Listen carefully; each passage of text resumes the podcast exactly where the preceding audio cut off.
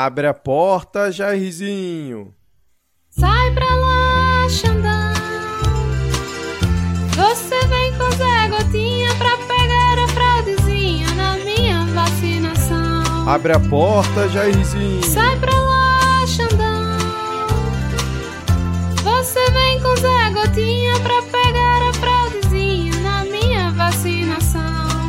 Ô Jairzinho, essa fraude não me engana. Saia logo dessa cama que hoje não é a prisão.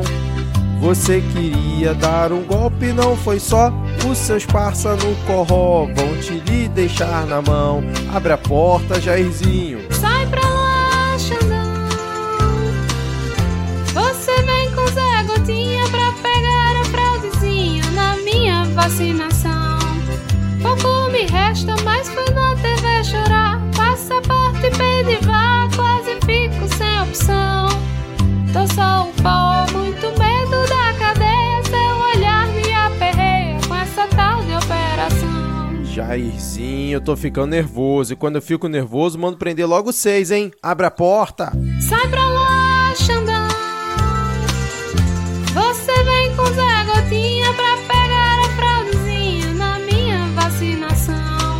Ô Jairzinho, para com esse choro, amigo. Prenderam o seu amigo, logo vem a delação.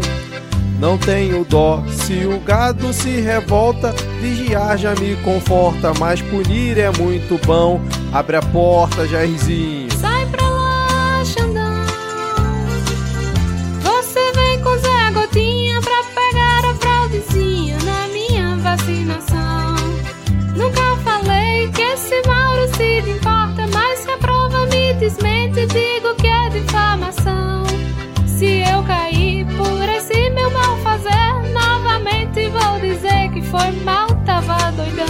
Ah, Jairzinho, já conheço esse enredo. Quando você fica com medo, você se afunda no leite moço, hein? Abre a porta, Jairzinho. Sai pra lá, Xandão.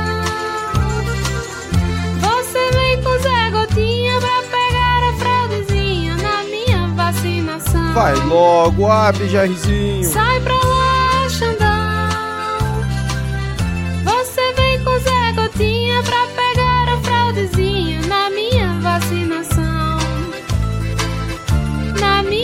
vacinação.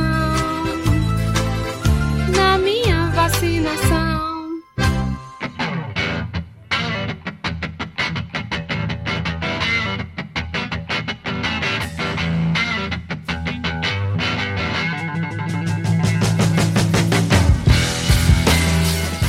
Olá, cidadão e cidadã! Tudo bem? Eu sou Vitor Souza, falando diretamente do dia 4 de maio de 2023. Está começando mais um episódio do Midcast Política, no ano em que esperamos ser o melhor da nossa jovem democracia. Aqui nós debatemos os fatos que ocorreram na última semana e que influenciaram no cenário da política nacional, com muita informação, esperança e bom humor na medida do possível. E hoje aqui comigo temos elas que voltaram aqui para me acompanhar no episódio de hoje. Vou começar por Ana Raíssa. Tudo bem, Ana? Olá, tudo bem? Tá tudo começando a ficar frio no centro-oeste, naquela aquele clima desértico de seco e quente durante o dia e seco e frio durante a noite. Delícia. Ana voltando após diversos pedidos dos ouvintes no Twitter, no Spotify, tá uma loucura, hein, Ana? E Graças ao Flávio Dino.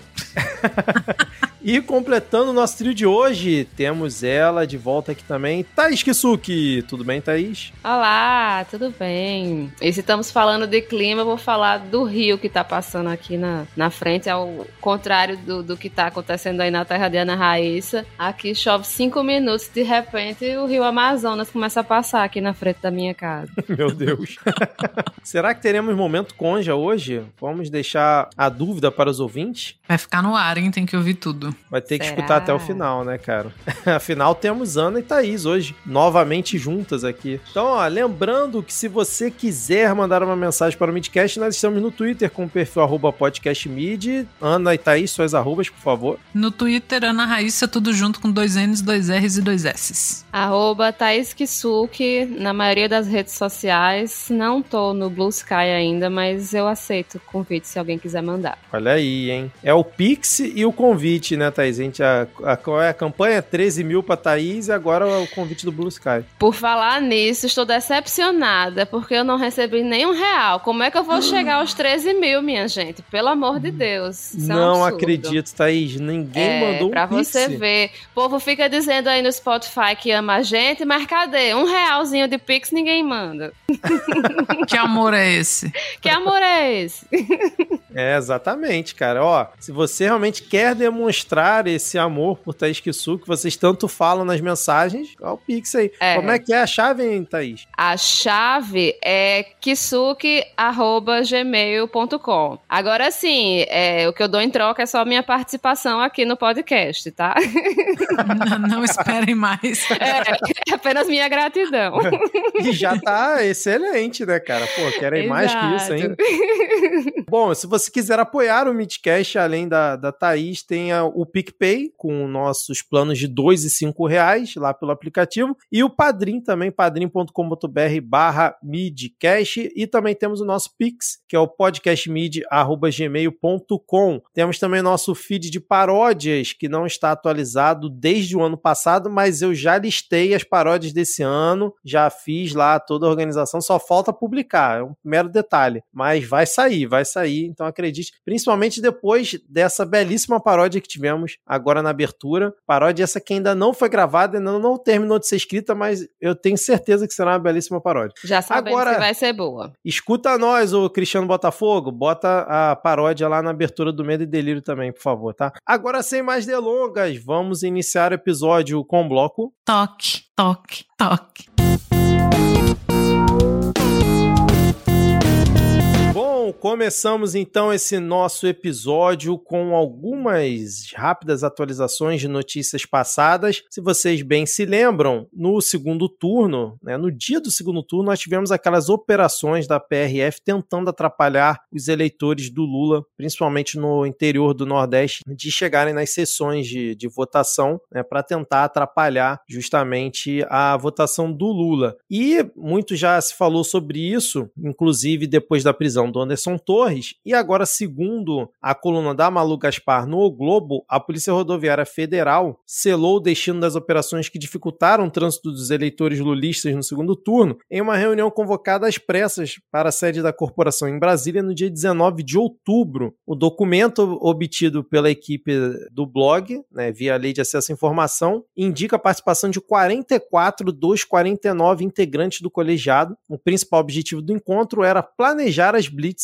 que impuseram obstáculos aos eleitores do Lula, apesar disso não constar no documento. A convocação de última hora não foi o único fato atípico né, da reunião. Diferentemente do que costuma ocorrer na corporação, o encontro ocorreu de forma exclusivamente presencial e o que tem ocorrido na PRF, para evitar justamente os gastos com deslocamento, né, é fazer as reuniões de forma virtual. Mas nessa específica, mandaram todo mundo para Brasília para poder se encontrarem presencialmente. E aí, na entrada do auditório da sede nacional da PRF, os participantes precisaram entregar celulares e relógios a dois agentes do setor de inteligência da polícia para evitar que a discussão fosse gravada. Uma reunião comum, né? Como se fosse em qualquer empresa, qualquer órgão de Estado. Então, depois de mais essa revelação, devemos ter pena de Anderson Torres e companhia, Silvinei Vasquez, que parece que estão querendo deixar ele sem aposentadoria, né? Ainda está naquele processo, porque cada vez fica mais claro a intenção de realmente prejudicar os eleitores do Lula naquelas operações bizarras, né? Ah, é pena eu tenho do povo que teve que andar não sei quantos quilômetros pra votar, né? Eles sabiam o que estavam fazendo e que bom que parece que vão pagar pelo que, pelo que fizeram, né? É, E que é- delícia você saber que o cara, ou, ou pelo menos aventar a possibilidade do cara ficar sem aposentadoria, né? Porque geralmente essas coisas acontecem, o máximo, ah, não, vamos aposentar fulano com aposentadoria integral, essa é a Uhum. punição. E quando, é, acho que por essa eles não esperavam. é verdade, é uma ótima punição, mexer no bolso deles, né? Porque senão você É. tá dando férias remuneradas pro resto da vida, né? O crime acaba compensando. Mas que bom que, que tem surgido, né, esses fatos para que, que, que as investigações possam seguir adiante e condenar julgar, julgar e condenar quem deve ser condenado, né? Estou otimista. E de fato, óbvio, óbvio que uma, uma reunião dessas, né? Pelo menos eles aprend, devem ter aprendido depois daquela reunião lá que foi filmada, né? Que o Sérgio Moro Ah, jogou a merda no ventilador, que é melhor não filmar as coisas, é melhor não fazer virtual, né, conversas onde você tá falando que vai cometer algum crime, tipo livrar a sua família ou impedir os seus adversários de votarem. É, exatamente. É, nesse caso específico, eles agiram da forma, né, como tem que agir quando você quer cometer crimes e fazer coisas erradas, né? Tentar ser o mais discreto, tentar ser o mais discreto possível, diferentemente do que vamos comentar mais à frente ainda no episódio, né? Então, é o panorama esse, eu fui até olhar aqui a questão do Silvinei Vasquez, né, que era o diretor-geral da PRF, e a última notícia que tem é a de 8 de fevereiro, de que ele poderia até perder a aposentadoria que foi concedida é, no final do ano passado. Só que eu não vi nenhuma outra atualização. Se realmente isso andou, acho que por enquanto não. Né? Ele continua sendo alvo de inquérito criminal na Polícia Federal, mas por enquanto não tem atualização em relação a isso, né? Então, Estamos vamos... na torcida aí para doer esse bolso. É, no assunto transversal esse, eu estou muito hum. feliz que com essas reuniões da PRF que tem, né? Parecido, a gente tem aprendido a usar o plural de blitz, que é blitz, com E no final. Eu fiquei muito satisfeita com isso. Porque eu, pessoalmente, nunca tinha usado isso antes. Eu também não, cara. Eu fui até olhar aqui de novo, realmente, Blitzer, né? Sensacional, é. cara. É, eu achava que era com S, até alguns segundos atrás. É, eu ia meter um S aí, se, se eu fosse tentar adivinhar. Bom saber que né? não passarei tá vergonha. Graças à imprensa, jornalismo de qualidade demanda recursos. Ai, que piada.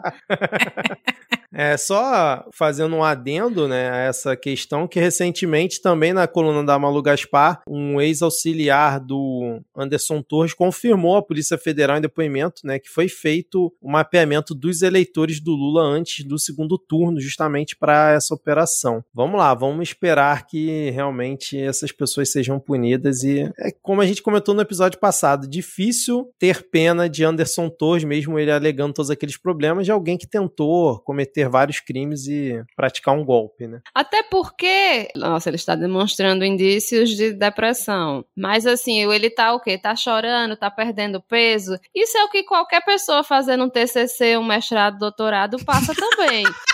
Então, assim, nada de novo. vamos seguir aqui é, com a nossa pauta. É, vamos falar sobre Arthur Lira agora, mas de, mais à frente a gente vai voltar a essa figura. O Arthur Lira ele excluiu o Partido Novo da CPI do golpe, né? CPI do 8 de janeiro. e com isso o PT espera ter mais uma vaga na CPMI. O presidente da Câmara entendeu que o partido não deve indicar membro para o colegiado por não ter atingido a cláusula de barreira. E assim, que notícia maravilhosa, né? A gente não é. ter a possibilidade de ter um representante do novo na CPMI. Isso é bom demais. Merecia até é momento mesma... palmas aqui. É mesmo. e é a mesma trajetória do novo, é a mesma trajetória das paleterias. Olha que, que irônico, não é?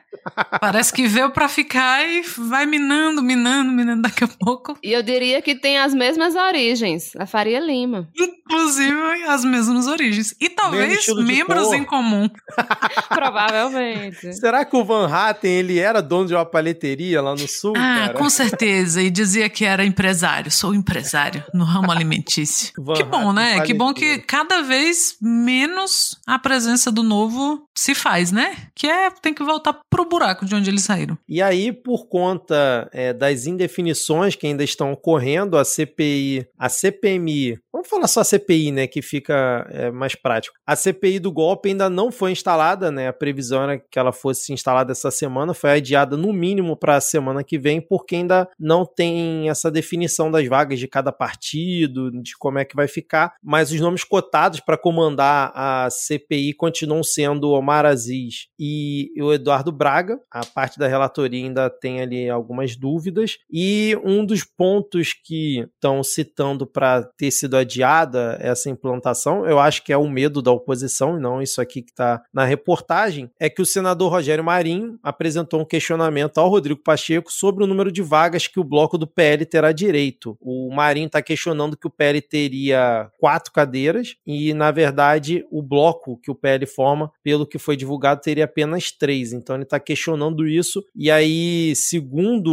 o Rogério Marinho, não dá ainda para definir quem que vai indicar, quem que não vai, sem essa resposta do Rodrigo Pacheco. Agora acho que a gente vai começar a ver a oposição inventando coisa para protelar a instalação da CPI. Vocês concordam com isso? Sim, provavelmente. E que ironia, né? Que ironia. Eles que insistiram tanto, agora estão fazendo o que podem. Eu acho que, que eles talvez é, estejam Oh. É, vendo em outras CPIs, como eu acho que na verdade eles devem estar tá achando que essa já não vai ser mais tão boa para ele. Talvez eles estejam vendo que essas outras que vão surgir, principalmente essa do MST, né? Talvez eles estejam mais interessados nisso, tentando ver se, já que já vai ter muita CPI, né? É um monte de CPI para todos os gostos. Talvez eles eles queiram de alguma, enfim, não, não tem mais como dar para trás, né? Não sei o que, que eles vão poder fazer, porque nessa altura insistiram tanto tanto que agora vão, vão ter essa CPI, de todo jeito. Mas, é, sei lá, vai ver. Então, nessa articulação, né? Vendo o que, é que dá para fazer para o negócio não sair tão feio para eles. Só corrigindo aqui, o Marinho é, diz que o PL teria direito a três vagas, mas pelo que foi divulgado, pelo Pacheco e tudo mais, o bloco do PL só teria direito a duas. O questionamento dele é que teria direito a três, e não quatro, como eu tinha falado antes. Algum comentário, Ana? Alguma expectativa para a CPI? Eu acho que, o, que os golpistas e apoiadores, né, é o que Thais falou, foram empolgadíssimos aí. Por quê? Porque eles queriam mídia, igual foi a CPI da, da Covid, né? Assim, que, que cada um fez os cortes que queria, e aí tentaram dar suas lacradinhas lá e a gente viu que show de horrores que foi, mas não é a primeira vez que a gente acompanha alguma coisa assim, do tipo, a, a, a direita tenta emplacar alguma votação, alguma coisa, e aí chega um ponto que a esquerda fala, não, então tá, vamos votar, e eles dão para trás. Isso é muito comum, principalmente em, em Câmara de Deputados. Aqui no DF, de vez em quando, assim, principalmente quando você vai falar de de ocupação de terra aqui, que mexe com os grandes empreiteiros e tal, eles forçam, forçam, forçam, aí quando a oposição fala, não, então tá, vamos votar isso aí, ou então vamos investigar isso aí. Aí eles, opa, então, não é bem assim, aí tentam dificultar. Eu acho que vão tentar dificultar, porque é o mesmo motivo pelo qual querem essa, essa CPI do MST aí, que é essa excrescência. Mas não, não tenho grandes sei lá, assim, nossa, vamos descobrir de onde veio o dinheiro e quem fez, e, e vários vão sair presos. Não, não tenho. Mas acho interessantíssimo que a população tenha passado a se interessar, interessar mais por CPI, por acompanhar e tal. Então, alguma coisa tiraremos daqui. Mas tem que ser o Amaziz, né? Quem mais vai dar umas cochiladas assim no microfone? Isso é ótimo. Não, e será tema de pauta aqui do Midcast, sei lá, por uns seis meses, né? A gente Sim. tem que lembrar disso. Então vai, vai ter bastante coisa pra gente conversar aqui. Espero que alguém seja preso durante algum depoimento, né? Pra ter Sim, aquela já pensou. Só não precisa aparecer os irmãos Miranda de novo. Aí já é demais. De repente Não, é outra irmão... temporada. Nada de, de todos os personagens os mesmos. Vamos manter, assim, os é, Suárez é, vai aparecer com novos planos mirabolantes, Nossa. né? Sim. Vamos ver o que... que... Serviços de inteligência. Nosso parte do elenco é mantido, né? Pra segunda é. temporada, né? Randolph, Omar Aziz, né? é, esse elenco aí a gente quer. Agora tem outros. Girão, pelo amor de Deus. O que, que foi aquilo? e o Moro, o Moro vem aí, cara. Nossa. Suplente, né? Ele suplente. tá como suplente, mas ele vai aproveitar a oportunidade que ele tiver para usar aquela voz esganiçada dele, né? Falar besteira e passar vergonha. Pena que a Conja não vai ter uma vaguinha ali, porque renderia bons momentos Conja aqui pra Nossa. gente. Nossa! Rapaz, eu, pelo que eu vi ela com Flávio Dino, eu acho que nem é isso. É, ela eu tenta até fazer uma carinha meio de desinteressada assim, mas ela ainda se abala, ainda não tá curada na, na É. política, não. Só não Eu foi pior da- do que o que o Deltan fez essa semana, que a gente vai falar daqui a pouco. Vamos falar, vamos falar. Mas a, a Conja na CPI, acho que ela ia ser tipo a Leila do vôlei na CPI da Covid, que tava Ia. meio perdida assim. Mas a Leila, essa semana, ela deu uma no Marreco também, que foi maravilhosa. Que o Marreco foi ser relator de um projeto dela e, porra, ela ficou bolada que começaram a incluir Ó. um monte de coisas no projeto e tal, desfigurou. Ai, mas, Mas ela- imagina, você faz um projeto com todo cuidado, aí metem na mão de, de Sérgio Moro, o bicho estraga tudo, mete um proibido de cometer crimes no meio. Já pensou? Eu ia ficar chateada também. É verdade. Eu também. Tá. Agora, chegou o antagonista da chateação, que é o momento salva de palmas. Thaís comentou agora há pouco aqui que a notícia do Lira excluindo o novo da CPI renderia um- uma vaga aqui nesse momento salva de palmas. Realmente concordo, Thaís poderia mesmo. Mas eu selecionei aqui outras três notícias que, como os ouvintes já devem saber ou não, o momento salva de palmas, eu leio a manchete e a gente bate palmas, porque é o que. Thaís já tá até se aquecendo ali porque é o que notícias como essa aqui merecem, né? E não muito a gente precisa comentar aqui. Então vamos lá. Primeira notícia: TSE caça prefeito e vice de Brusque em Santa Catarina e torna empresário Luciano Hang inelegível. Prefeito e vice foram caçados por abuso de poder econômico na eleição de 2020. Para o TSE, estrutura das lojas da Van foi usada de forma irregular na campanha.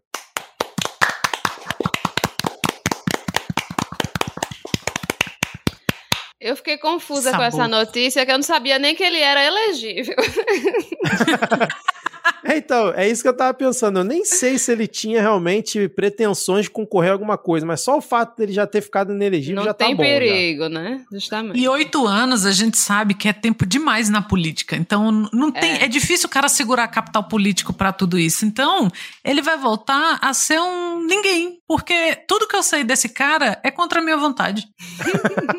Todas as vezes que eu vi a cara dele foi contra a minha vontade. Então assim, volte para o limbo, sabe? Excelente. Agora cara, que excelente. Ana Maria Braga tem um, o Louro José 2, não precisa mais ter o. Não precisa mais. papagaio, né? Já tem um papagaio na televisão brasileira. Pode trocar a fantasia. Ai, ai. Vamos agora aqui para a próxima notícia. Ó. Laudo comprova a prática de rachadinha no gabinete de Carlos Bolsonaro e Ministério Público vai apurar se vereador se beneficiou. Chefe da equipe do filho do ex-presidente, Jorge Fernandes, recebeu depósitos sistemáticos de funcionários. Parlamentar teve despesas pagas pelo auxiliar.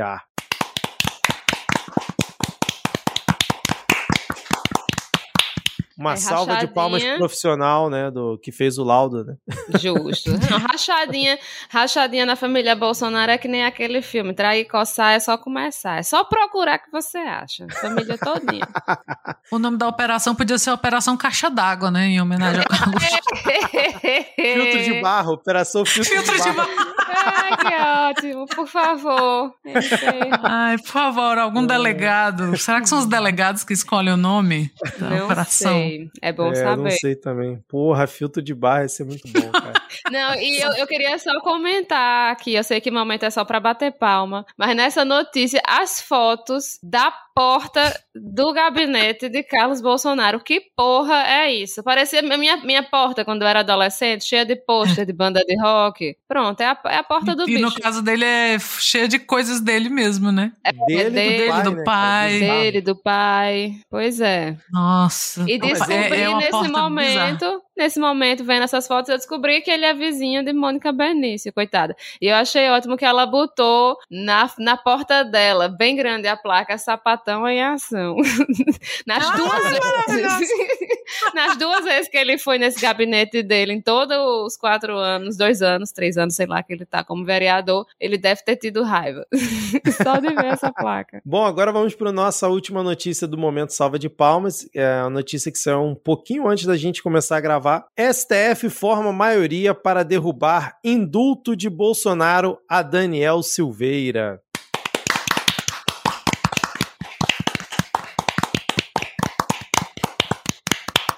Essa eu O quase choro aplaudi é- de pé. É, o choro é livre, mas Daniel Silveira não, né, cara?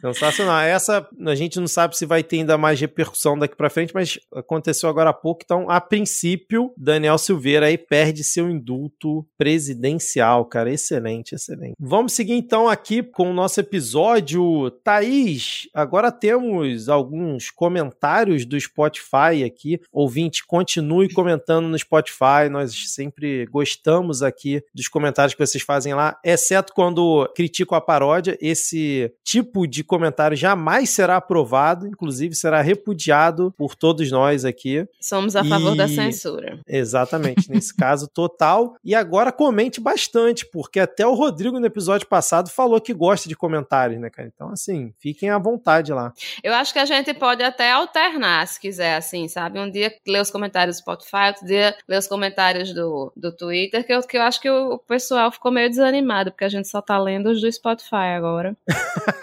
Ana Paula Eduardo disse: Adorei a participação da AD, fechou com chave de ouro. Adoro a Ana Raíssa e sempre faz falta os comentários dela, mas vocês dois entregaram tudo. Amei a paródia, viu? Olha aí. Obrigada, Ana Paula. Sensacional, muito bom. Vanessa Barbosa. Adorei. Sem dúvida, um dos melhores episódios desse maravilhoso podcast. Obrigada, Ad, pelas infos sobre a PL. Sou muito fã da sua Meninos, excelente episódio. Vocês são incríveis. Olha aí, pessoal gostou do episódio só com, com Rodrigo e Vitor. Rendeu muito é, bem, viu? Rapaz, é, é, legal que a gente achou que, que a gente ia ter que fazer quórum só com três, mas a gente tá vendo que os que são com dois estão rendendo brincar até mais do que é. os com três, quatro participantes, né? Cara, a gente falou pra cacete naquele episódio. Foi. Eu espero que nunca caia comigo um episódio só com dois, porque eu não falo tanto, não, viu? Não vai render, não.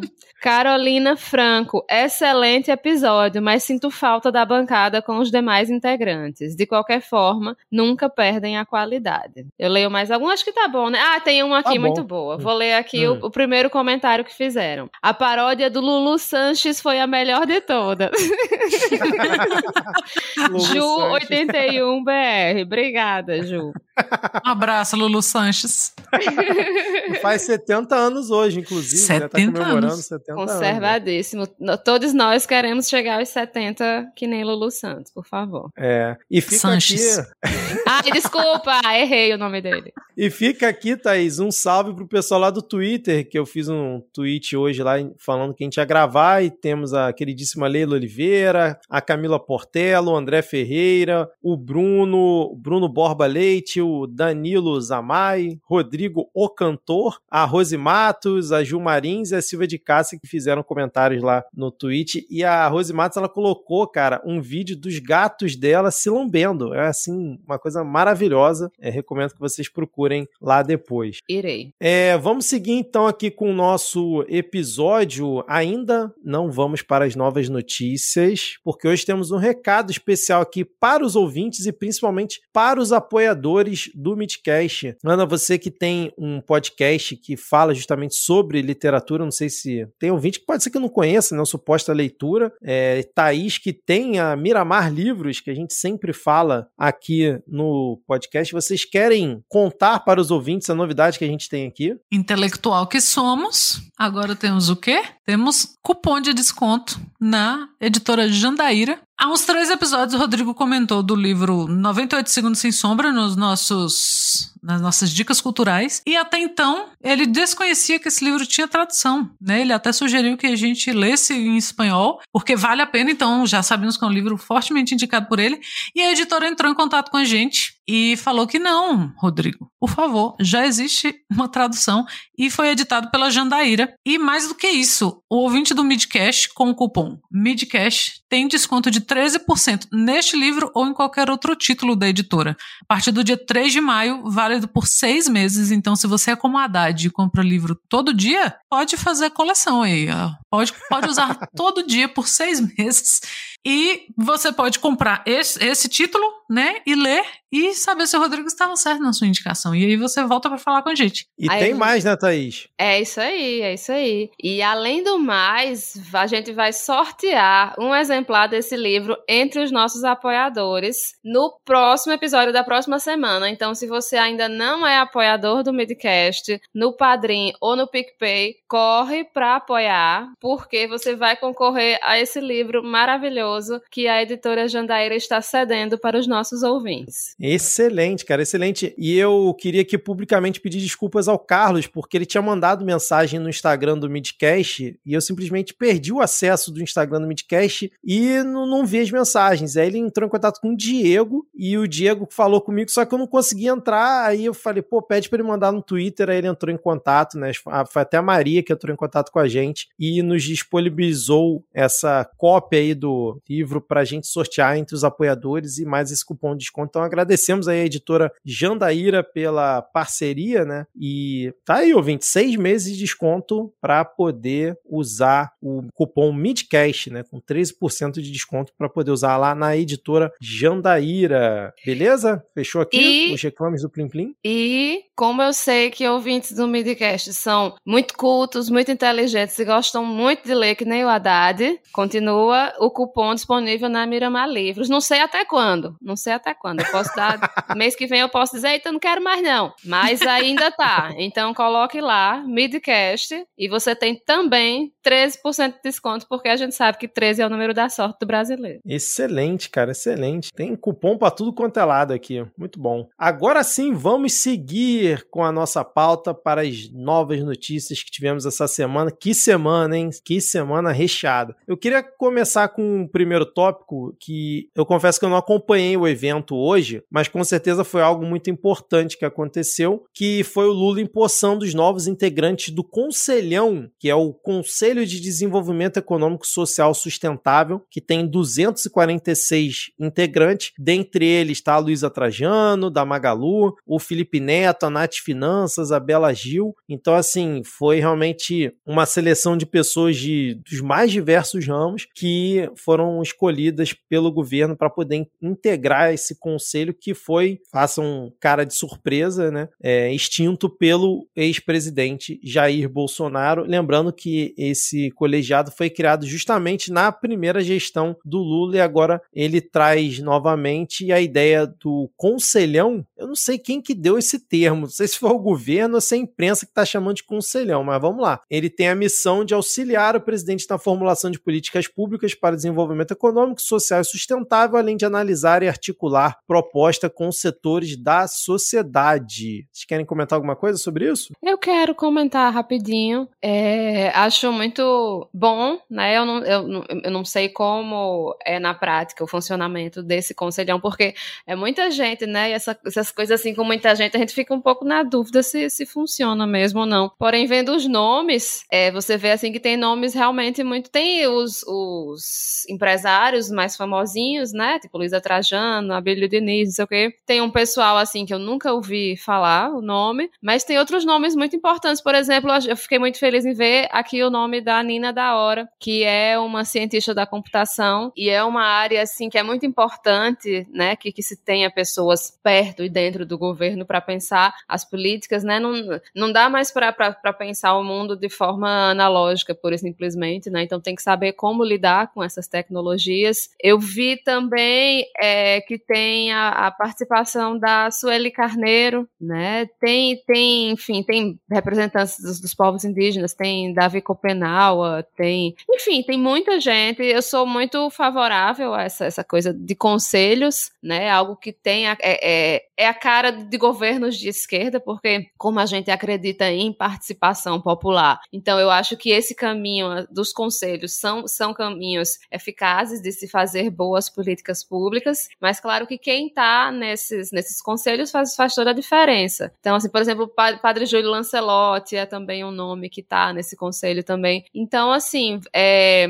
fico feliz que, que tenha ressurgido e eu espero que, que todos os conselhos que foram desativados, né, no, no- no- nos governos, nos governos não, no governo, né, do ex-presidente, que eles possam ser retomados para que a gente consiga retomar as nossas políticas públicas com participação popular efetiva, né? Porque a gente sabe que é, se for esperar que o Congresso nos represente e faça tudo que, que, que, que é importante e necessário, a gente não vai conseguir discutir questões muitas vezes muito importantes. Vejo com bons olhos, que bom que esse conselho foi reativado e vou ficar de olho para ver no que é que dá aí essas, essas reuniões, né? Eu espero que as pessoas que têm menor poder aquisitivo que estão participando tenham de fato é, um peso, o mesmo peso que as outras pessoas e que, que ninguém seja preterido, né? Que nenhum lobby seja mais forte do que de fato a, a participação popular. É corroborar o que a Thaís falou, porque eu, eu já vi críticas, né? As pessoas vão direto no, no óbvio, assim, ah, mas Felipe Neto. Cara, conselho, é, é isso. O, o governo de esquerda, como Thaís bem falou, ele é um governo de, teoricamente, participação popular. Então, não dá. A gente tem, às vezes, umas fantasias políticas mirabolantes do tipo: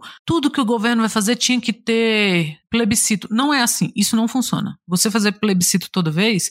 E mentira, ninguém participa de, nem de votação de condomínio direito. Nem quando o apartamento é seu, você vai, você vai fazer. Nossa, o governo vai pautar alguma coisa que não tem nada a ver com a minha realidade e eu tenho que votar? Não. Então isso é feito. É por isso que a gente tem esses representantes. E é através desse tipo de conselho que a gente tem maior participação popular. Então você tem várias frentes que estão sujeitas a sofrer pressão ou fazer pressão no governo para que algumas coisas sejam levadas mais adiante, né?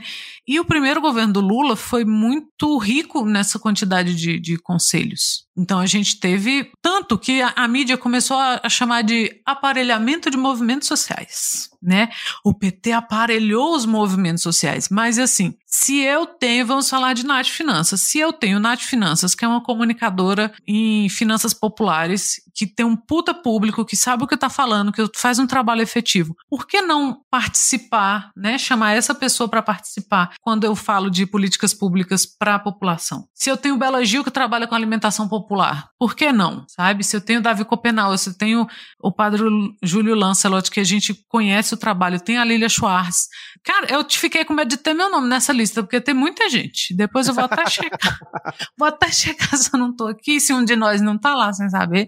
Porque. E, mas é assim, sabe? Não adianta a gente pegar e ficar, ah, mas fulano é o youtuber. Sim, e tem um alcance imenso.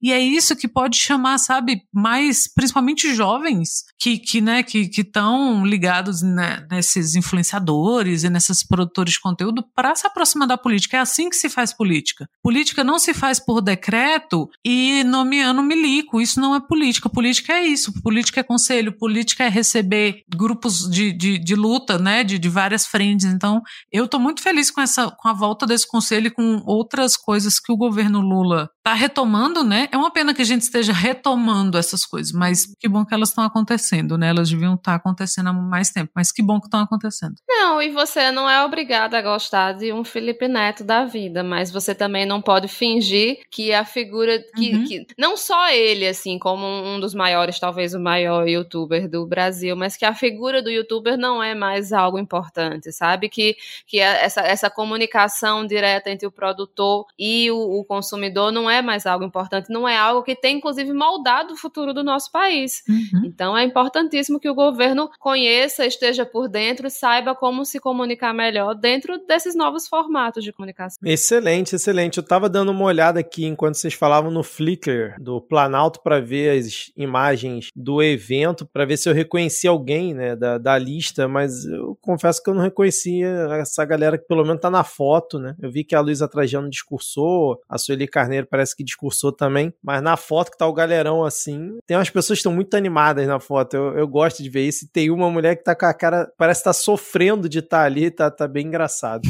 Mas enfim, é bem aleatório isso. Vamos seguir com a nossa pauta, que a minha voz já começa a falhar. Maldita garganta, que resolveu dar problema hoje novamente, justo no dia da gravação, porque Ana Raíssa e Thaís, teremos novamente quem aqui no episódio? Flávio Dino. Vamos então colocar novamente um áudio de Flávio Dino tá virando rotina nesse podcast, porque ele foi convocado, ele foi convidado para a Comissão de Fiscalização Financeira e Controle, e aí Deltan Dallagnol, o patético, resolveu fazer questionamentos para o Flávio Dino, e agora vocês vão ouvir é, um trecho, uma parte da resposta de Flávio Dino para os questionamentos de Deltan Dallagnol. É circunstancialmente num governo que apoia ditaduras, que buscou implantar o Ministério da Verdade, e um governo que em suas versões anteriores praticou os maiores escândalos de corrupção da face da terra para manter o seu poder. O senhor fala em ditaduras, o senhor fala em maiores escândalos. Eu acho que, sinceramente, olhando para o senhor, eu acho que o senhor acredita no que diz, o que a meu ver é mais grave, porque o senhor realmente parte de um sistema de crenças muito próprias, muito singular, que não tem aderência na realidade. Nosso governo foi concluir, eleito ministro. pela população, o nosso governo mantém relações diplomáticas amplas com todos os países do planeta, é, faz é, diplomacia defendendo o Brasil.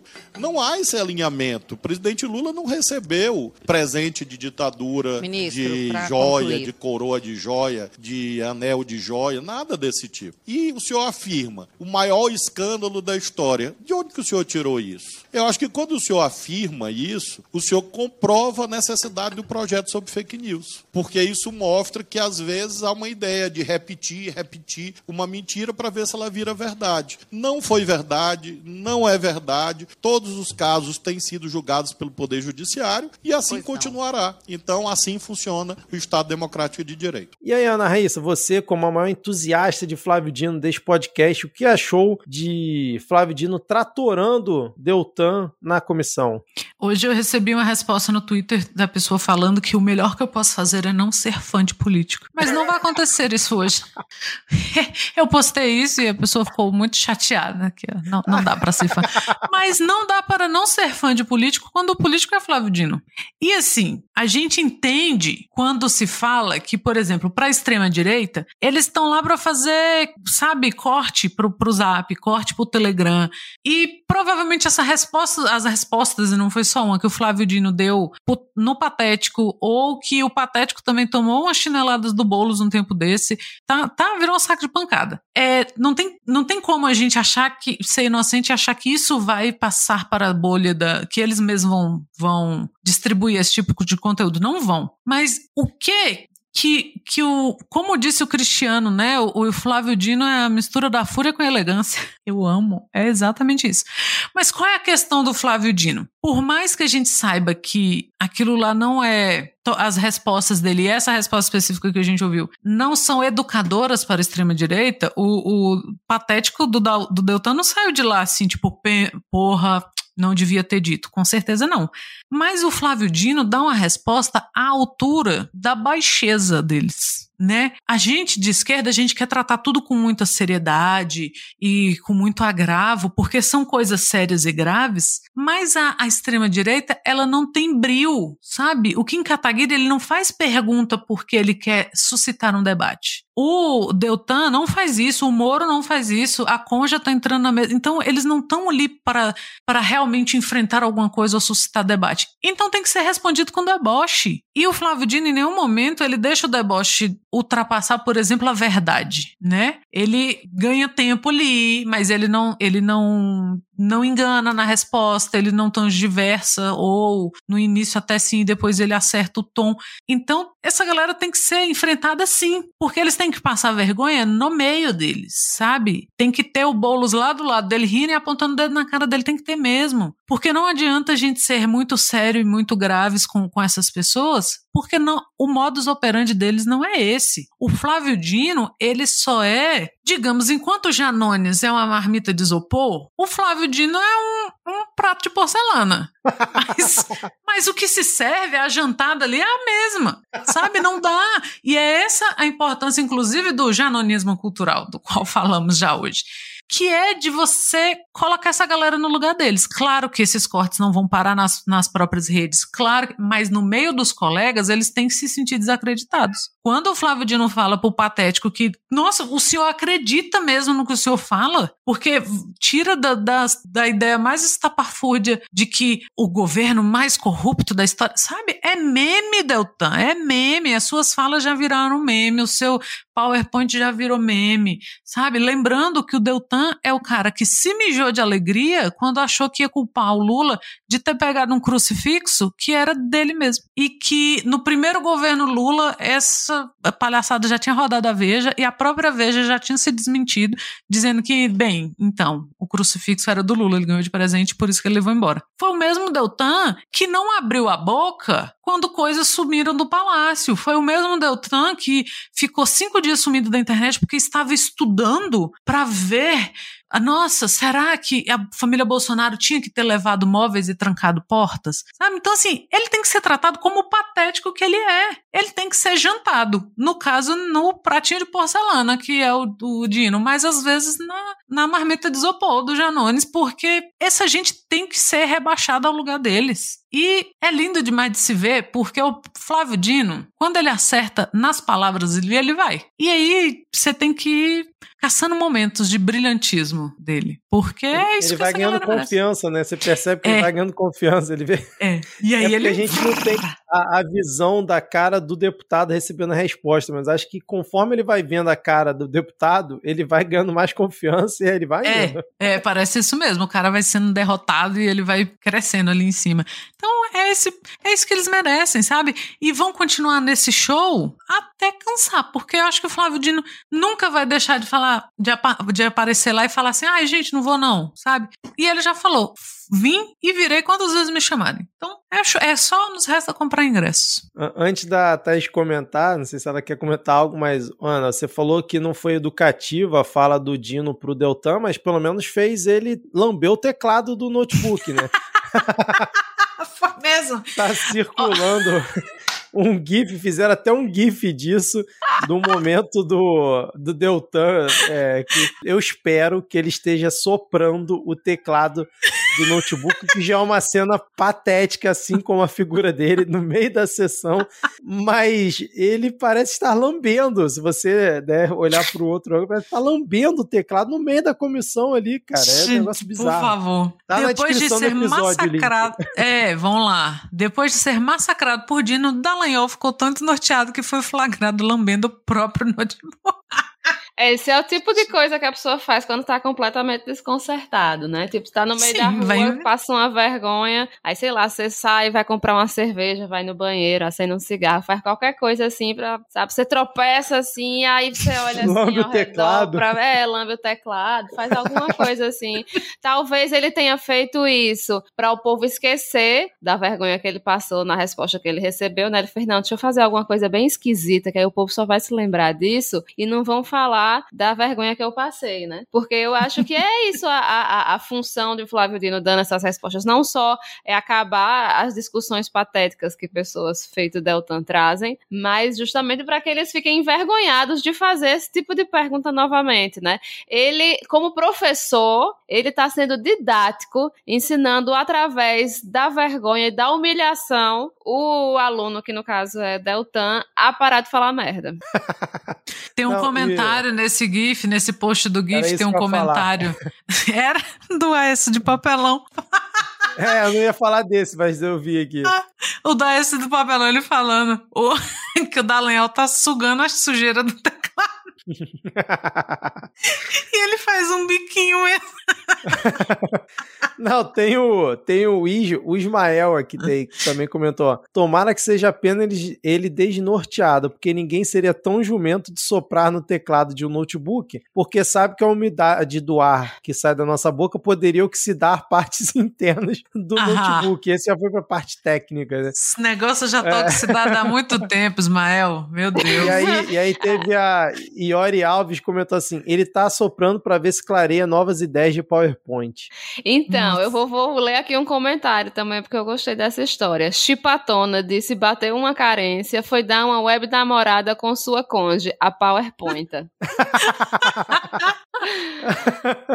Muito boas essas Ai, respostas Deus desse. GIF. Bom. Recomendadíssimo. Sensacional, cara. Bom, é, além disso, a gente teve também. Eu não vou botar o, o áudio aqui, que já teve um áudio do Dino, mas teve outro momento que ele estava respondendo um deputado bolsonarista, acho que é Abílio o nome do deputado, que o cara foi falar de operação da PF quando ele era governador Maranhão, do Maranhão, né, sobre respiradores e tal. Ele também dá um- uma lapada no deputado ao ponto de terminar falando que ele deveria votar no PL das fake news justamente para ajudar a combater fake news como essa que ele estava propagando ali na, na comissão e segundo o Flávio Dino não, não era verdade, cara, assim, muito bom, cara. O Flávio Dino realmente, ele não esquece de ninguém, não tem pena de ninguém quando vai nessas, nessas comissões, cara, é muito bom. Eu não sei quem vai ser o próximo nome da, da esquerda, mas eu acho que tem que rolar, assim, um cursinho com Flávio Dino, Silvio Almeida, Sérgio Boulos. Eita, pila, Sérgio Boulos, desculpa, Boulos. Sérgio Boulos, meu Deus. A gente tá falando demais. Guilherme desse- Moro. A gente tá falando demais desse povo, tá começando a derreter meu cérebro. Daqui a pouco eu tô lambendo teclado também.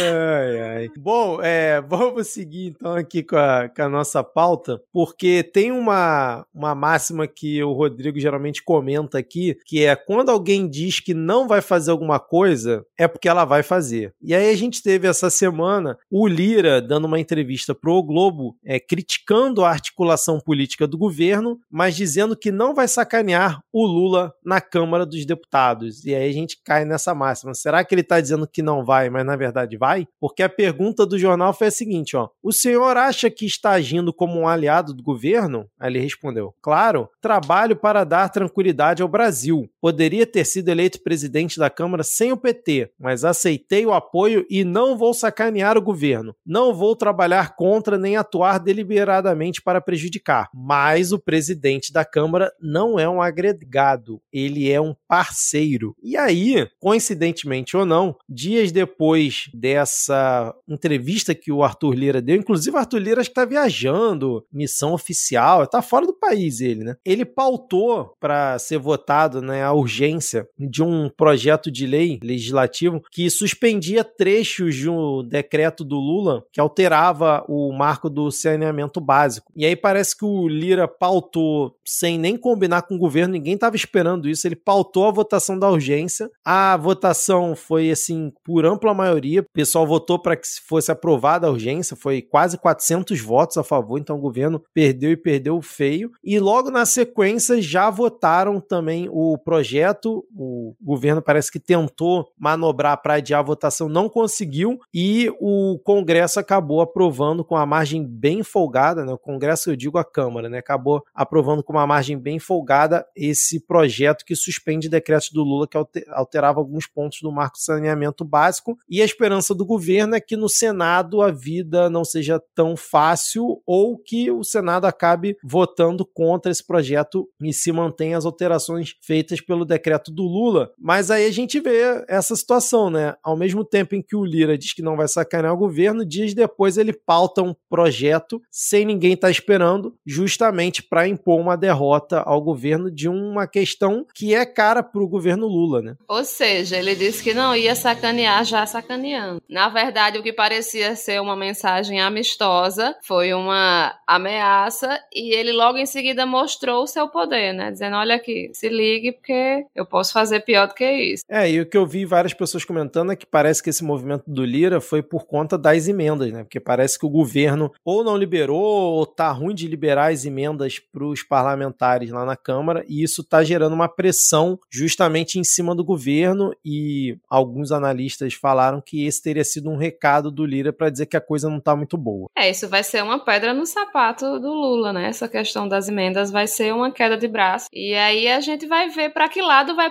pender essa história, né? Até que até quando Lira e Lula, ou Lura, ou Lila, vão ser parceiros. Vão, ah, parceiros não, parceiros é uma palavra muito forte, mas até quando eles vão caminhar é, em paralelo e até ou se vai haver um, um, rompimento efetivo e as coisas vão ficar mais difíceis, né? E se tratando de Lira, a gente sabe que para deixar a Lira feliz é encher o bolso dele de dinheiro. Então, assim, sabe, imaginando que não vai haver o derramamento de emendas que houve no governo Bolsonaro, é ficar atento aí para os próximos capítulos dessa história. Algum comentário, Ana? Podemos seguir? Podemos seguir. Beleza, então, vamos seguir porque agora vamos falar sobre o PL das fake news, o PL 2630, que a gente comentou na semana passada. Tivemos, inclusive, um áudio de AD explicando todo o contexto, como foi todo o trabalho que foi feito né, com a sociedade na discussão do PL, falando bastante coisa, um áudio assim muito esclarecedor, inclusive várias pessoas elogiando aí nas redes sociais e lá no Spotify sobre o que Ad falou no episódio passado. Inclusive, Ad está devendo gravar aqui com a gente, né? Já são dois episódios seguidos, incluindo áudio, mais participação, que é bom nada, hein, Ad? Vamos lá. É, a gente teve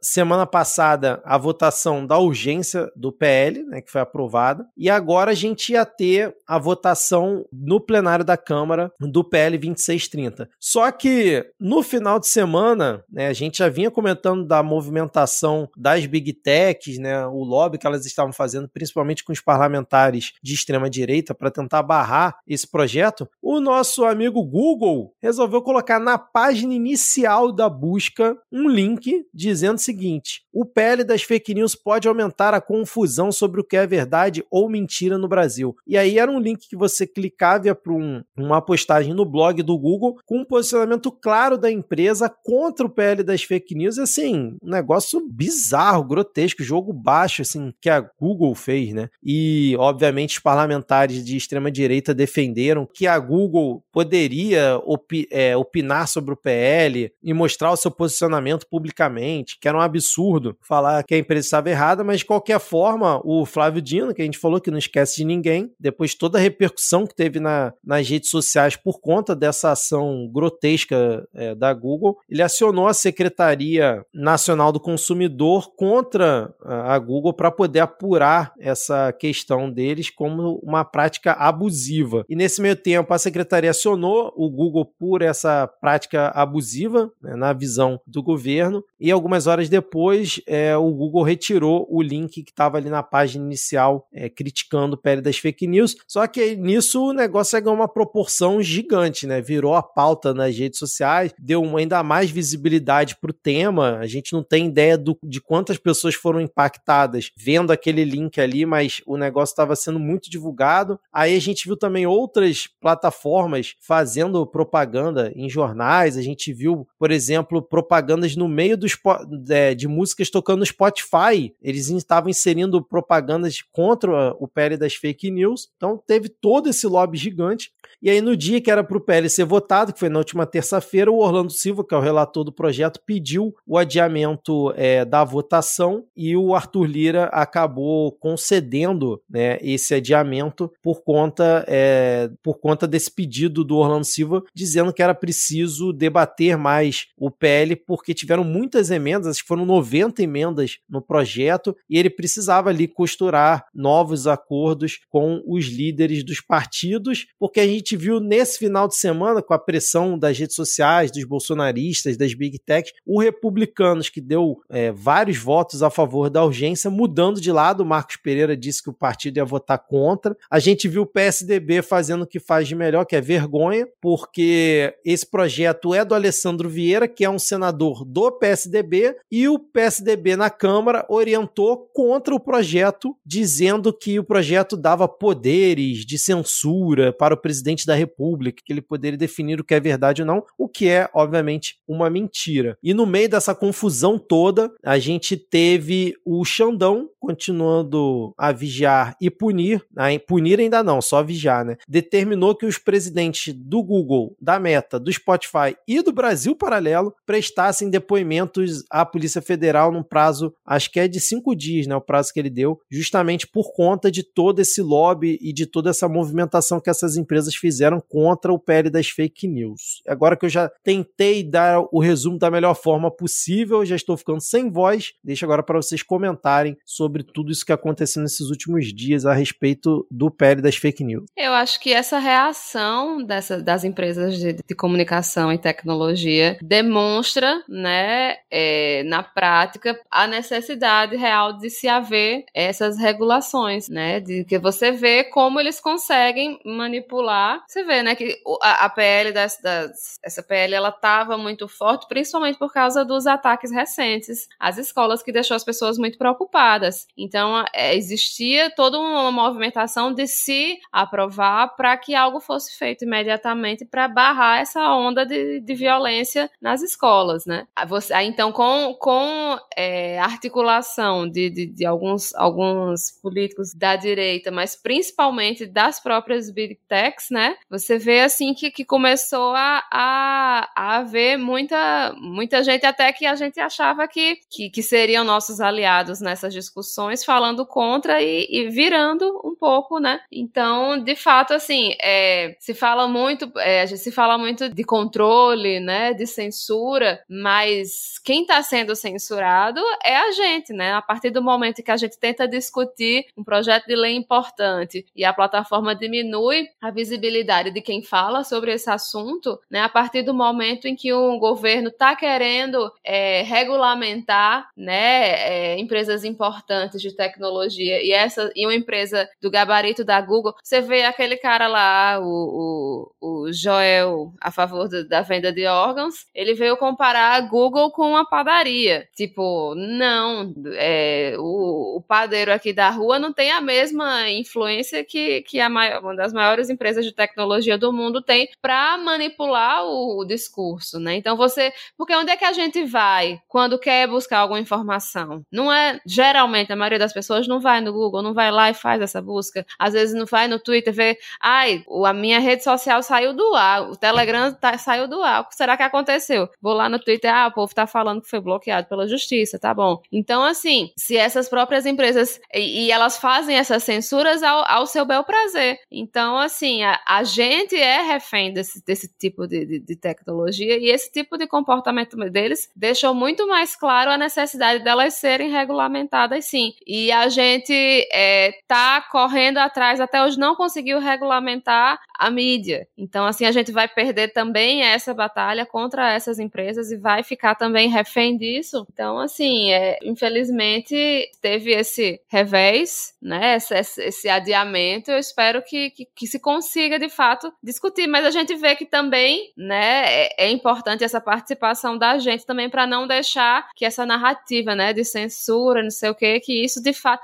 Porque, assim, é, a maioria das pessoas não vai ler, né? Então, a, esse projeto de lei. Então, assim, como é que as informações vão chegar até elas, né? E tem gente que morre de medo das, de censura. Então, é, você fala essa palavra censura, aí o pessoal fica, ai meu Deus do céu, é um governo de esquerda, governo de esquerda adora censura, vamos censurar. Quando não é o caso. E sobre o, o esse comentário do PSDB, né? Ridículo, mas não me surpreende, né? PSDB novo podem se agarrar e, e pular no, no, no bueiro fechar a tampa. Mas o argumento do, do, do rapaz do PSDB é ridículo. Parece que, do jeito que ele fala, parece que o próprio Lula vai chegar no seu Twitter e vai dizer, e vai obrigar dizer, não, essa, essa, essa mensagem aqui não pode, porque eu não gosto, porque tá falando de mim. E não é isso, né? Não, não é disso que se trata esse projeto. Ana, vai comentar alguma coisa sobre o projeto, sobre essa confusão toda? Não, acho que Thaís fez um resumo muito completo aí e, e é ficar de olho. Não adianta a gente deixar esse assunto para lá e, sabe, querer estar no mundo, né, neste momento. Então, a gente tem que acompanhar isso e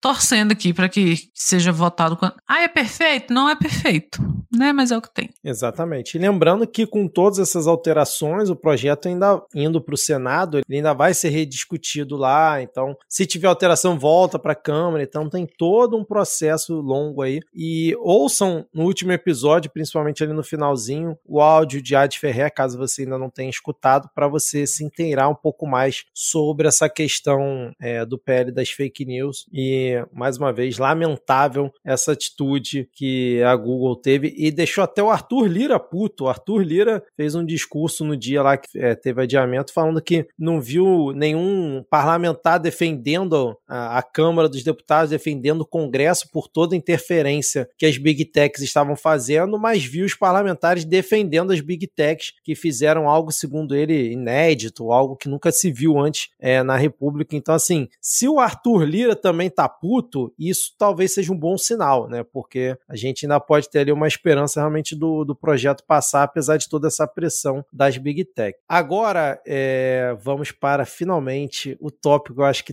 todos estavam esperando, os ouvintes, a gente aqui, porque como foi a chamada do bloco, né, Ana Raíssa, toque, toque, toque. Três batidinhas na porta de Jair Bolsonaro. Tivemos aí é, essa semana, no caso ontem do dia que a gente está gravando, a Polícia Federal fazendo busca e apreensão na casa do Fungo e prendendo ali dois ex-assessores dele, né? O Mauro Cid, que era o ex-ajudante de ordens, o Olha a faca! Falhou até a voz aqui.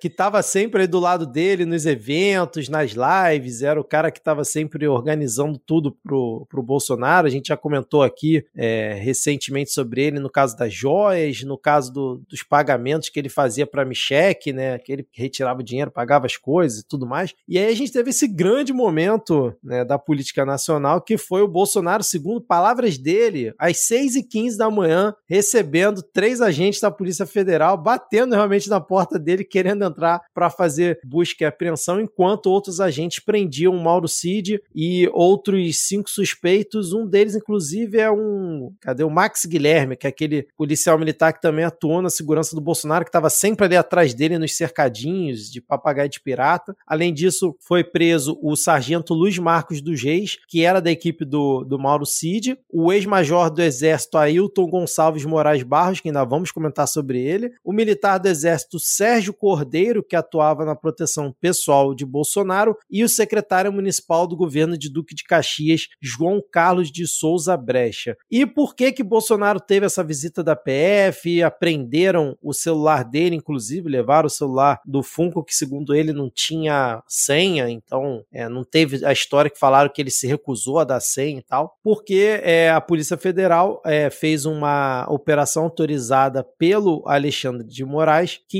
investiga que esse grupo ligado ao Bolsonaro inseriu informações falsas no Conect SUS para obter vantagens ilícitas. Então, eles fraudaram cartões de vacinação, incluindo do Bolsonaro e da filha do Bolsonaro, pelos registros que tem no inquérito, teria sido no dia 21 de dezembro do ano passado, um pouco antes deles viajarem para os Estados Unidos no final do ano passado. E após ser lançado no Conect SUS, né, é possível gerar um comprovante de imunização quando você tem as doses. E o Mauro Cid foi preso justamente por ter sido o cara que, segundo as investigações, organizou toda essa movimentação para fraudar os, car os cartões de vacinação, incluindo do Bolsonaro. Teve também a participação, ao que tudo indica, do secretário municipal do governo de Duque de Caxias, né, o, o João Carlos de Souza Brecha, porque a ação de tentar inserir esses dados falsos foi feita através de um login senha né, que tinha lá na Secretaria Municipal de Duque de Caxias. E depois dessa, eu vou jogar para vocês agora, antes da gente ir para a segunda parte dessa história toda que surgiu hoje, essa segunda parte. Queria saber o que, que vocês acharam de, desse momento de ter a Polícia Federal finalmente batendo na porta do Bolsonaro, não por todos os crimes que ele cometeu ao longo do mandato, mas por falsificação no cartão de vacinação que ele colocou durante o governo dele sigilo de 100 anos. Ele sempre se é, vangloriou de não ter tomado a vacina contra a Covid-19 e continuou dizendo isso após a operação, dizendo que ele não se vacinou, que ele não fraudou nada, que ele não fez nada disso e provavelmente vai jogar mais alguém embaixo do caminhão depois dessa, né? Para ver que não se mexe com o SUS, né? o Boulos lembrou o caso do Al Capone, né? Que depois de tantos roubos e mortes e terror, foi preso por sonegação fiscal. Então é isso. Queria ver ele preso e pagando por cada um dos seus crimes? Sim. Mas se for por sacanear o Zé Gotinha, eu topo. E assim, cara, aí começa a aparecer aquele monte de gente assim, ai gente, mas será que isso é tão sério assim? É, é sério, sabe? Isso é, isso é, é falsidade ideológica praticamente. Essa família de uma inteligência tão rara que Michelle foi ao Twitter dizer que não, ninguém se vacinou. A única vacinada na família dela é ela.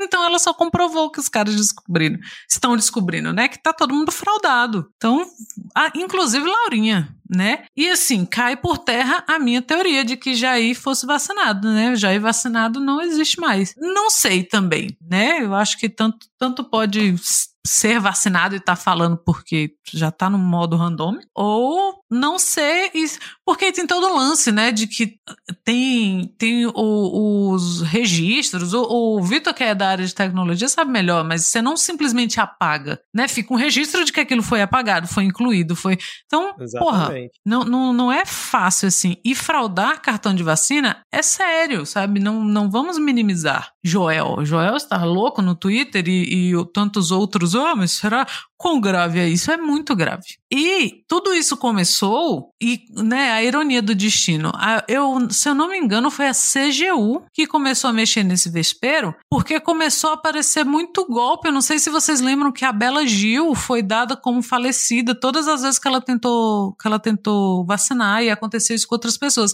Então a Uhum. CGU falou assim: bem, hacker, né? Hacker aqui. Hacker aqui. Vamos. Inclusive vamos começou na- durante o governo Bolsonaro, ainda era Sim. governo Bolsonaro, né? Vamos investigar porque esses ataques de hacker ao sistema, né?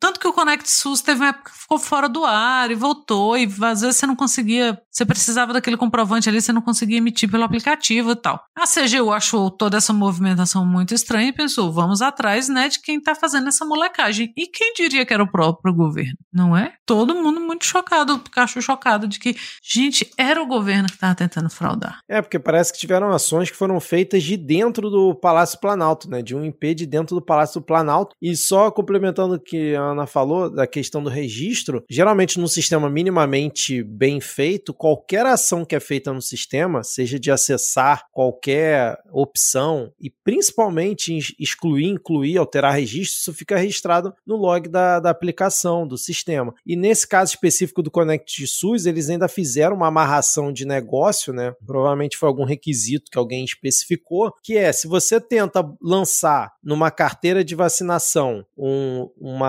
va- né, uma vacina lá que a pessoa tomou de um lote que não é daquela região, não é daquela cidade, o sistema bloqueia e alerta como tentativa de fraude. Então, assim, a amarração dentro do sistema foi feita num nível que permitiu pegar esse tipo de alteração, porque primeiro eles parecem tentar alterar, não deu muito certo, aí depois recorreram por um outro caminho para poder fazer essa adulteração no cartão de vacinação do Bolsonaro, da filha Laurinha, do Mauro Cid, da mulher e das três filhas do Mauro Cid, e às vésperas da viagem, coincidentemente, depois eles foram lá e excluíram os registros depois que o certificado de vacinação já tinha sido emitido. Lembrando que para entrar nos Estados Unidos precisa do certificado de vacinação. Em teoria, o Bolsonaro não precisaria, porque quando ele foi, ele ainda era chefe de Estado. Mas vai saber porque que esses imbecis fizeram toda essa movimentação. E agora, Thaís, comente, por favor. Não, e é muito maluco porque não precisava disso, né? Mas Exato. assim, a, a birra dele,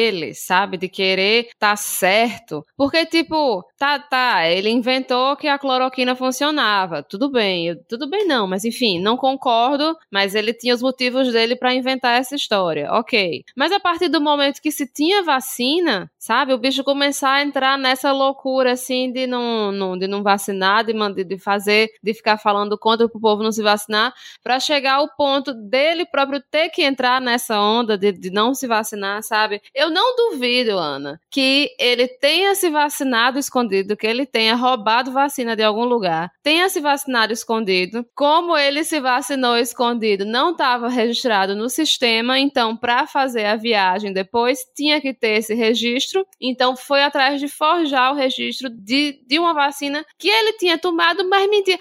Olha só, ele toma vacina, mente que não toma, aí tem que mentir que tomou porque tomou, porque tomou, mas não tomou. Enfim, uma confusão danada. Nada que, que poderia muito bem fazer parte de um sketch dos Trapalhões, porque é ridículo. O Caba que fez o que ele fez e no fim das contas ele ser derrotado por causa do Zé Gotinha. Viva o Zé Gotinha, né? Viva o Zé Gotinha. E eu já pra você é José Gota. José Gota! Tem Zé Gotinha aqui não.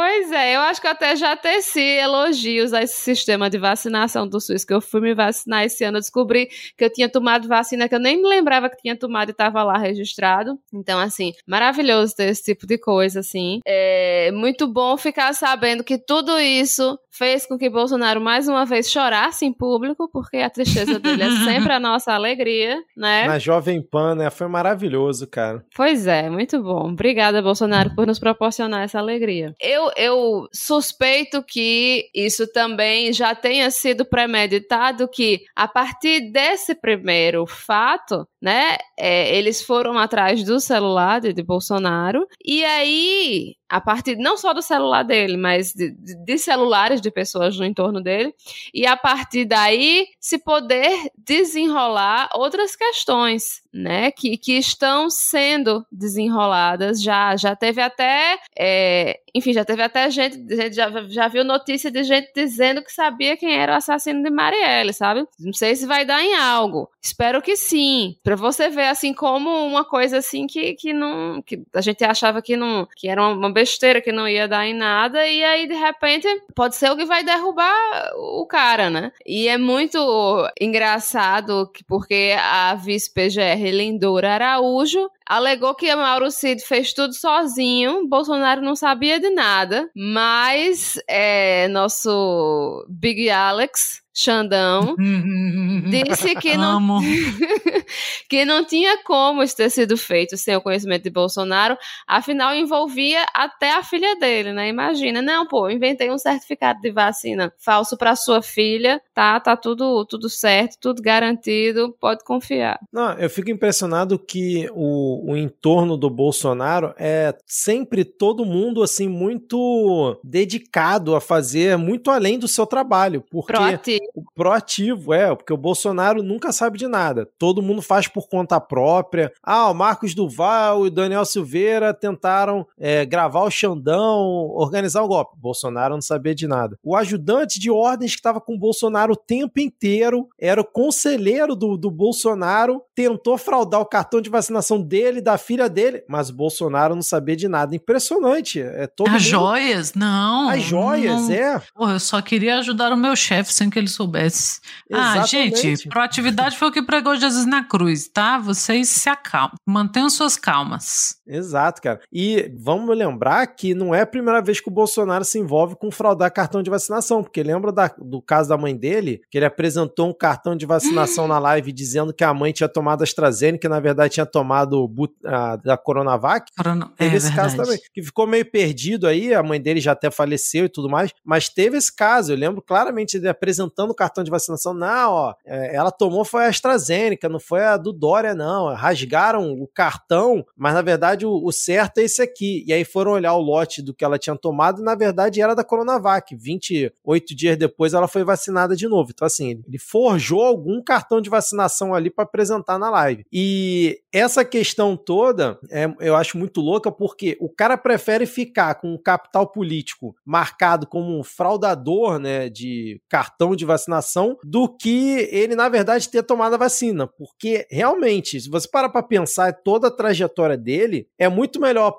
pro gado ele ser um cara que, ah, a PF foi na casa dele só por conta do cartão de vacinação, pô, nada demais. Inclusive, vários dos apoiadores dele devem ter tentado fraudar ou fraudaram o cartão de vacinação, do que simplesmente descobrir que ele realmente tomou a vacina quando ele passou esse tempo todo promovendo cloroquina e vermectina e indo contra a vacina. É, é muito louco o capital político do cara seja baseado nisso, né? nessa, nessa mentirada em todos os absurdos que ele contou ao longo da pandemia e agora é marcado também como é, fraudador de cartão de vacinação, tentando inserir dados falsos. E uma coisa que também boa que veio de toda essa confusão foi o, o resgate do vídeo de Joyce Halseman, do Toque, Toque, Toque, três batidinhas na porta, ela justamente falando que Jair Bolsonaro sofreria isso em algum momento. E depois ela fez, regravou o vídeo vídeo, né, com a atualização depois da visita da PF na casa do Bolsonaro. Eu achei também muito engraçado o Bolsonaro falando que ele, ele foi lá, recebeu na porta os caras, olhou assim, é, viu três agentes da PF e falou: Não, não abri de cara, né? Porque podiam ser três pessoas vestidas com roupa da Polícia Federal e quererem fazer alguma coisa com a minha família, então eu pedi identificação, fiz isso, fiz aquilo. Porra nenhuma, pô. O cara é ex-presidente da República, tem direito à segurança, tem direito a, a uhum. ter sempre alguém ali com ele, tem vários assessores. Vai me dizer que ele foi lá de abrir a porta. canção, abrir a porta pra, pra Polícia Federal. E a minha dúvida é que, infelizmente, a PF não faz mais aquelas operações espetaculares, né? Que era da época da Lava Jato, nem da época, por exemplo, do Queiroz, que filmaram o Queiroz lá dentro, do lado no um cativeiro colchão, do ACF. no cativeiro do ACF. A minha dúvida é: será que Jair Bolsonaro estava correndo para a cama box no momento que a Polícia Uhum. Federal bateu na porta dele? Eu fico Porra, muito com e não dúvida, tem uma cara. imagem. É né? Nossa. Vamos ter que Poxa. usar a nossa imaginação. Mas eu acho que foi isso mesmo. Eu acho que alguém deve ter feito, ter arrancado ele à força de dentro da cama box nesse dia. Falou, calma, calma, é só o cartão de vacinação. É, imagina, ele, já, ele já levantando a cama box, já entrando, aí vem uma assessor. Calma, capitão, calma, presidente. É é só cartão de vacinação, não é prisão hoje, não. não. Eu quero já com a perna pra dentro, assim, ó. De samba canção e um, um roupão tipo aquele do Lebowski, assim, ó. Meio, meio cor de ratos. Chinelo Raider. Chinelo Raider, certeza. E além disso, a PF encontrou certificados de vacinação falsos na casa do Mauro Cid, além de uma coisa que todo mundo tem, que é 35 mil dólares na casa e 16 mil reais em dinheiro vivo. Então, isso é uma coisa que todo mundo tem. Pô. Quem não tem 35 mil dólares em dinheiro vivo em casa É. mais 16 mil reais? Coisa Eu só não tenho porque os ouvintes do Midcast ainda não me mandaram, mas vou ter em breve. Em breve terá 13 mil reais. Exato. E aí, para completar toda essa história, né, que inclusive acho que deu uma bela recuada na base bolsonarista, que eles ainda estão alinhando o discurso, né? O Flavinho veio com uma desculpa de que em Duque de Caxias estava ocorrendo um mutirão é, com 100 agentes, pessoal d- dando Uhum. senha para todo mundo, para tudo quanto é lado, e não tinha qualquer tipo de controle, então podia facilmente alguém ter feito alguma inserção é, errada e tudo mais. Assim, o cara joga Aham, no lixo toda no- operação da PF, todas as provas, todos os documentos para dizer, não, não, era um mutirão que estava tendo em Duque de Caxias, por isso que incluíram esses registros lá. E aí, para completar isso, hoje a gente teve a divulgação na CNN de um áudio que um dos presos na operação, deixa eu pegar o nome dele, o Ailton Barros, que é ex-major do Exército e parça do Bolsonaro, inclusive ele concorreu como deputado estadual, dizendo que era o número um do Bolsonaro, estava em vários eventos com o Bolsonaro. Ele manda um áudio para o Mauro Cid no dia 15 de dezembro de 2022, sugerindo que fosse feita uma, entre aspas, operação com a participação do comandante do Exército à época, que era o Freire Gomes, e do presidente Jair Bolsonaro, que eles tinham que fazer um pronunciamento à nação, né, convocando as pessoas e tudo mais, e logo em seguida iniciar uma operação do Exército, né, aprovando é, vários decretos, implementando GLO, prendendo o Xandão na casa dele e simplesmente jogando fora das quatro linhas da Constituição e dando um golpe de Estado. Essa era a sugestão. E, cara, eles trocaram esse tipo de mensagem pelo WhatsApp. Pegaram o, o celular do Mauro Cid quando prenderam ele, tava lá o áudio do cara sugerindo o golpe de Estado pro ajudante de ordens do presidente da República.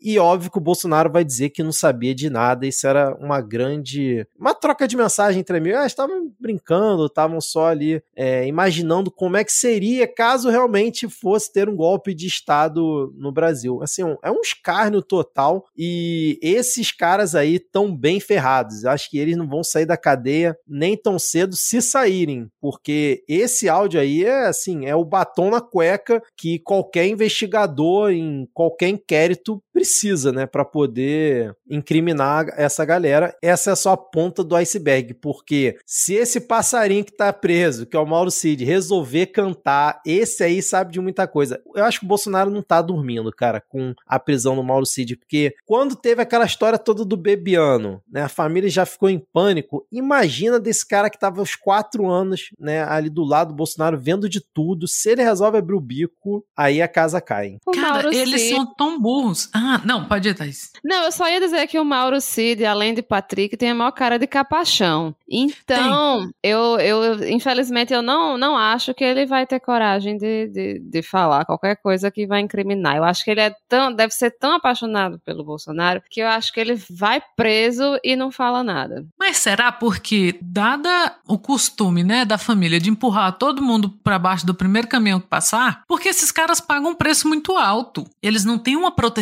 não tem- tirando, claro, Queiroz, que, né, que é inexplicável. Mas qualquer outro foi abandonado no meio do, do caminho, assim. E são umas, umas pataquadas do nível de burrice tão grande que até nessa conversa aí, nessa troca de áudios, um deles fala: Porra, braço forte, mão amiga. Meu Deus, o que mais precisa? Assim, além do, do slogan do exército, o que mais, sabe? De- é, esse trabalho de investigação das coisas que o Bolsonaro está envolvido, não, você não precisa nem dar BIM, você não precisa de um trabalho de inteligência da Polícia Federal. Porque é tudo tão burro, é tudo tão às claras ali, que é os caras, um investigador nada de braçada. Não, e hoje o Randolph já disse que um dos primeiros convocados da CPI vai ter que ser o Mauro Cid e também o Ailton, que foi quem mandou o áudio pra ele. É, é muito esquete do, dos trapalhões, né, cara? Sei lá, parece o tripa seca do Chapolin é, combinando as ações que ele ia fazer, porque, porra, os caras trocaram essa mensagem pro WhatsApp, querendo dar um Pelo golpe amor de Estado. Deus. Eu tô muito curioso pra ver qual vai ser a defesa do Bolsonaro. Não sei se ele já se pronunciou a respeito disso. E se ele vai ter a coragem, quer dizer, ele vai ter a coragem, né, de dizer que não sabia de nada, mas como eles vão tentar modificar a narrativa pra poder tentar livrar o Bolsonaro dessa, mas realmente parece que temos aí o nosso Al Capone brasileiro com o Bolsonaro sendo pego por conta de cartão de vacinação, cara. Mais alguma coisa que faltou aí nessa, nessa história toda? Vocês lembram de algum fato que ficou faltando? Não, acho que a gente deu um- uma passeada por tudo, né? Muita, muita coisa, muitas novidades. Eu acho que muita coisa ainda vai se desenrolar. Eu acho que na- nas atualizações de notícias passadas a gente ainda vai falar muito desse assunto, porque tá rendendo. É, eu, cara, eu juro que eu quase pensei que a gente ia ter que fazer um plantão. Quando vi a PF batendo na porta do Bolsonaro, falei, é hoje. É hoje que vai rolar o plantão da prisão do Bolsonaro, mas calma, calma, ainda É, tem que ir com parcimônia, né? Infelizmente, assim, tem que. É isso, tipo, eles estão assim, comendo pelas beiradas, feito papa, mas tem que ter algo muito consistente pra levar Bolsonaro pra cadeia, né? Tem que ser algo muito bem fundamentado pra que os, os malucos que são doidos por ele não saiam aí atirando em todo mundo no meio da rua, né? Que por muito menos já, já fizeram algo parecido. Exatamente. Eu só peço que a Polícia Federal não faça isso às seis da manhã, porque às seis da manhã o trabalhador não está em condição de beber e comemorar nada.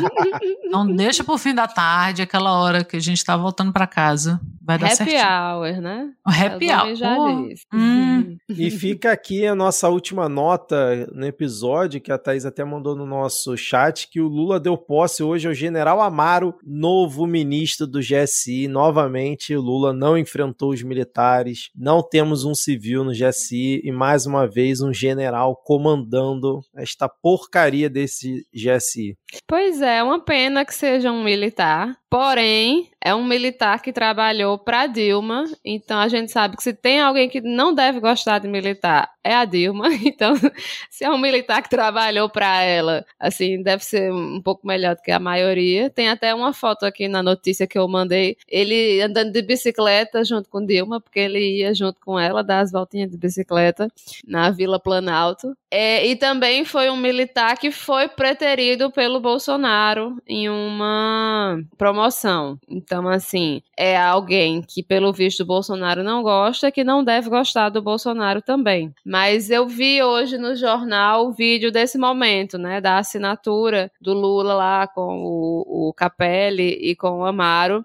E, assim, é, é visível no semblante do Lula o desgosto dele naquele momento, assim. Não sei se pelo todo, mas assim, você vê que ele se esforça muito para dar um sorriso na hora de tirar a foto. Então, assim, É, vamos ver como é que isso vai se desenrolar, né? Capelli já deu uma geral, já limpou, passou uma água sanitária lá, né? E vamos ver o que, que vai ser feito desse GSI daqui em diante. Mas, de fato, se não fosse um militar, seria melhor ainda. Exatamente, exatamente, Thaís. Fechamos então aqui o nosso episódio, falamos bastante, uma hora e quarenta aqui de gravação. Ana, Thaís, vocês querem dar alguma indicação ou a gente fecha? Eu tô sem Eu não ideia tenho. nenhuma. As É, indicações não da gente são a editora Jandaíra e Miramar Livros. A gente já deu aí no meio do, do episódio. Cupom Midcast na editora Jandaíra, cupom Midcast na Miramar Livros, 13% todas duas. E vire assinante do Midcast nessa semana que tá passando para você concorrer ao nosso sorteio no próximo episódio. É isso aí, cara. Excelente. Não tivemos momento conja essa semana, infelizmente, mas tivemos aí momento Dino e vários outros ao longo do episódio. Espero, ouvinte, que você tenha curtido mais esse episódio aqui com esse trio que vos fala. E valeu, Ana. Valeu, Thaís, por mais uma semana. E até a próxima. Tchau, tchau.